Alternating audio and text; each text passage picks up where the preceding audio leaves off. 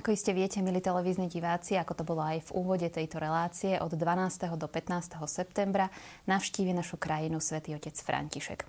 My v televízii Lux sa na to pripravujeme rôznymi spôsobmi, pretože tá návšteva nie je len o tých dňoch, keď tu pápež František bude, ale aj o tej príprave, ktorá tomu predchádza. No a jednou z takých príprav je aj táto mimoriadna relácia, ktorá nám má povedať o tom, čo to vlastne pápežské cesty sú. Tých relácií bude viac, budú to také krátke trinásťminútové relácie, krátke, nie úplne krátke, ale taký, taký vhodný formát na to, aby ste si našli čas s mojimi hostiami, ktorých veľmi dobre poznáte a ja sa teším, že sú tu s nami. Pán profesor Miloš Lichner, dobrý deň, vitajte u nás v štúdiu. Dobrý deň, prajem, ďakujem. A otec Juraj Vitek, dobrý deň, vitajte aj vy. Dobrý deň, ďakujem za pozvanie. Tých relácií bude viac, čiže budeme mať možnosť trošku viac sa tejto téme povenovať, ale môžeme začať úplne tým základným, čo to vlastne je pápežská cesta. Tak pápežská cesta, tak veľmi jednoducho povedané, to je vlastne rozhodnutie svätého otca pápeža opustiť Vatikán za určitým dôvodom cesty, väčšinou pastoračnej cesty a vtedy väčšinou navštevuje jednu alebo viacero krajín. Keď si to pozrieme, tak zvyčajne to býva zhruba jedna až dve alebo tri krajiny podľa kontinentu. Takže asi takto by sme veľmi v krátkosti, ale myslím si, že asi dobre by bolo, aby sme to aj trochu tak v histórii povedali, pretože pre nás je to také bežné, že svätý otec cestuje.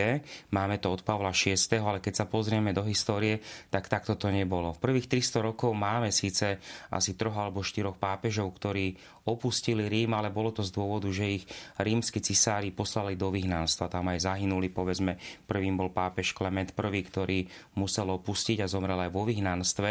Takže prvých tristo rokov to opúšťanie Ríma bolo skôr za účelom toho vyhnanstva. Prvým pápežom, ktorý tak viac menej nedobrovoľne, alebo, ale za iným účelom opustili vlastne pápež Ján Prvý, ktorý v polovici šiesteho storočia musel ísť do Konštantínopola, aby vyjednával s cisárom Justiniánom zmiernenie dekretov, ktoré boli dané proti bludárom Ariánom. A vlastne ostrogótsky král sa vyhrážal pápežovi, že keď to nespraví, tak bude veľmi ubližovať katolíkom. Takže to bol vlastne taký prvý zdokumentovaný prípad akejsi takej služobnej cesty pápeža, ktorý vytvoril cestoval do Konštantínopola a máme takisto aj pápeža Konštantína, ktorý tiež išiel do Konštantínopola, aby debatoval o určitom uznávaní Trulskej synody, ktorá bola. A potom máme v podstate pápeža Štefana Druhého, ktorý prvý prekročil Alpy, aby korunoval Pipína Krátkeho a to je vlastne taká prvá zdokumentovaná návšteva pápeža vo Franskom kráľovstve a takisto potom máme pápeža Pia Siedmeho, ktorý korunoval Napoleona. Takže to boli také tie určité dôvody takých tých chceno-nechcených návštev, ktoré boli, ale také ozajstné pápežské pastoračné návštevy, tak to vlastne sme museli čakať až do toho dvadsiateho storočia a začína to Pavlom Šiestym, potom máme Jana Pavla Druhého, Benedikta Šestnásteho a súčasného svätého otca Františka. Ja by som to ešte upresnil, že oni sa tie cesty nazývajú aj pápežské, ale taký terminus technicus je, že to sú apoštolské cesty. A to má tiež svoj význam. Jednak, keby sme do tej histórie mali ísť, tak by sme mohli povedať, že tie prvé apoštolské cesty sú tie, ktoré začali apoštoli, keď posluchli Ježišov príkaz. Chodte, učte všetky národy a krstite ich v mene Otca i Syna Ducha Svätého. To slovo apoštolský, apostolos, znamená poslaný. Čiže dá sa povedať, že tá prvá generácia, teda apoštoli v ranej cirkvi prešli, dá sa povedať, celý vtedajší svet a ho evangelizovali. A teda poznáme tie apoštolské cesty svätého Pavla najmä, tých, tých bolo samozrejme najviac. Tam to najviac vidíme a možno tam môžeme aj trošku porozumieť tomu významu tej apoštolskej cesty, že apoštolská cesta pápeža sa nazýva preto, lebo pápež ne, nejde ako len ako fyzická osoba, že navštíviť nejakú krajinu a nejde dokonca len ako nejaký predstaviteľ štátu, lebo v tomto prípade on je predstaviteľom štátu Vatikán, ale ide v apoštolskej autorite. To znamená, on ide v tej autorite, ktorú mu dáva Kristus, ktorý posiela Krista, že ako mňa, Kristus posiela, ako mňa poslal Otec, tak ja posielam vás. Čiže toto je veľmi dôležité, preto v istom zmysle apoštolská cesta a jej prijatie zo strany veriaceho kresťana, katolíka je úkonom viery. Lebo Pán Ježiš povedal, kto vami pohrdá, mnou pohrdá, a kto mňa príjma, kto vás príjma, mňa príjma. Čiže toto je veľmi dôležité zdôrazniť, že je to, je to určitý akt viery. No a pápež vykonáva teda pri tej apoštolskej ceste svoju apoštolskú autoritu nástupcu apoštolov, nástupcu svätého Petra. A teda v tomto zmysle je asi potrebné, že to nepríjmame len ho len ako osobu, ale príjmame ho ako, ako vyslanca samotného Krista. Asi by sme to mohli tak pripodobniť trošku analogicky, keby nejaký politik navštívil nejaké podujatie ako súkromná osoba, alebo by tam mohol prísť vo svojom úrade. Čiže môže prísť ako prezident, alebo môže prísť ako predseda vlády, alebo ako predseda parlamentu, tak je to rozdiel, pretože on môže niekde prísť aj ako fyzická osoba a môže niekde prísť oficiálne vo svojom úrade. A vtedy vnímame tu jeho prítomnosť úplne inak, pretože on prichádza ako predstaviteľ štátu. V tomto prípade aj pápež prichádza jednak ako predstaviteľ štátu, ale, ale prichádza aj ako predstaviteľ cirkvi a samotnej apoštolskej autorite. Myslím, že to je veľmi dôležité zdôrazniť. Aby som ešte trošku pri... pridal k tomu, čo hovoril páter Miloš, k tej histórii. Sa datuje teda ten štvrtého januára tisícdeväťstošesťdesiatštyri. Pápež Pavol šiesty prvýkrát nastúpil do lietadla a prvýkrát odišiel do zahraničia oficiálne teda. To bolo teda do Svätej Zeme. On to tak pekne povedal, že ide tam, kde sa to všetko začalo. Najprv navštívil Jordánsko a potom išiel teda do Svätej Zeme. Ale treba povedať, ešte pred ním to bol pápež koncilu, ktorý zvolil, zvol, zvolal druhý vatikánsky koncil, že tie pápežské cesty sú v istom zmysle nové, ale ako to býva, je dobre na cirkev nepozerať len v novosti a nielen v starosti, teda v, to, v, to, v tej starobilosti, teda, že, že, či, či, že tam je aj kontinuita, ale je tam aj určitá novosť. Tie pápežské cesty sú vlastne umožnené e, tou súčasnou dobou, že tie možnosti prekonávať tie vzdialenosti to jednoducho umožňujú, tie lietadlá to umožnili. Keby mal pápež cestovať na, neviem, na iný kontinent, tak by to možno trvalo celý jeho pontifikát, hej, čiže minulosti. Áno, čiže dnes je to jednoducho možné.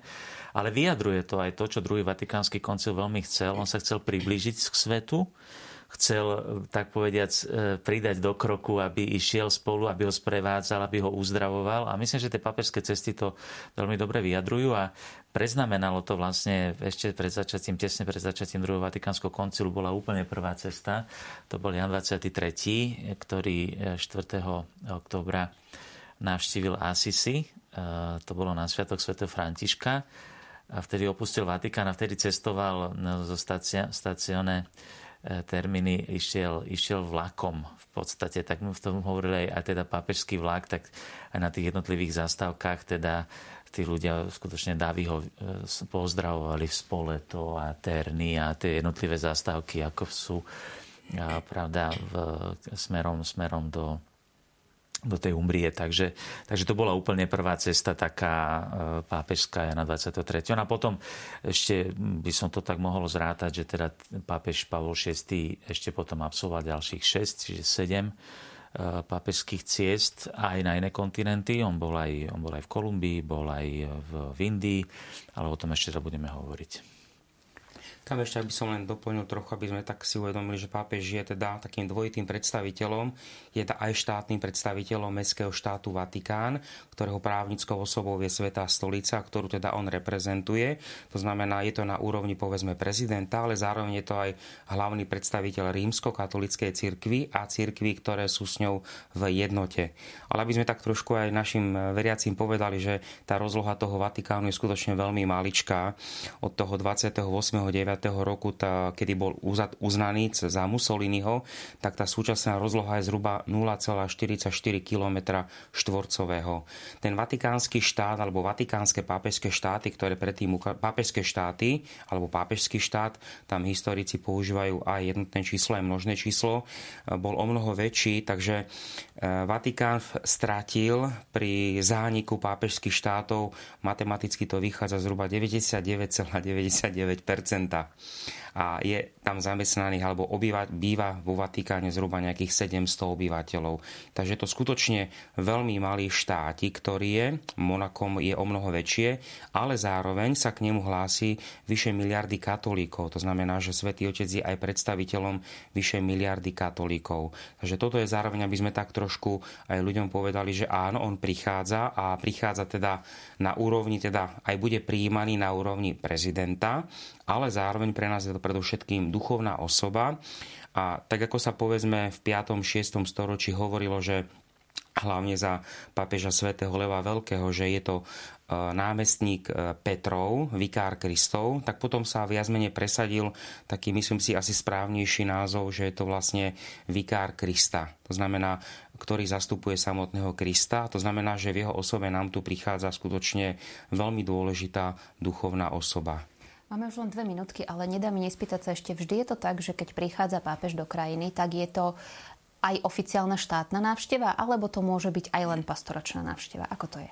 To je, ako sa to dohodne počas tej prípravy. Minimálne v tomto našom prípade jasne hovorca Svätej stolice jasne povedal, že Svätý Otec prijal pozvanie prezidentky Slovenskej republiky a lokálnej biskupskej konferencie. Vždy je to tak, že e, samotné e, pozvanie prezidenta alebo prezidentky nikdy nepostačuje. Svätý Otec má tých svojich veľvyslancov, to sú tí nunciovia, s ktorými sa potom rokuje, a keby nebolo pozvanie biskupskej konferencie, tak Svätý Otec by istotne neprišiel. To znamená, že máme tu takú určitú diplomatickú súhru, keď je dôležité, aby tam boli obidva teda také tie súhlasy. Aby, aby nevznikli nejaké nedorozumenia, tak je asi dôležité, lebo mnohých vyrušuje to, že prichádza predstaviteľ iného štátu, ktorý má nejaký vplyv na občanov iného štátu.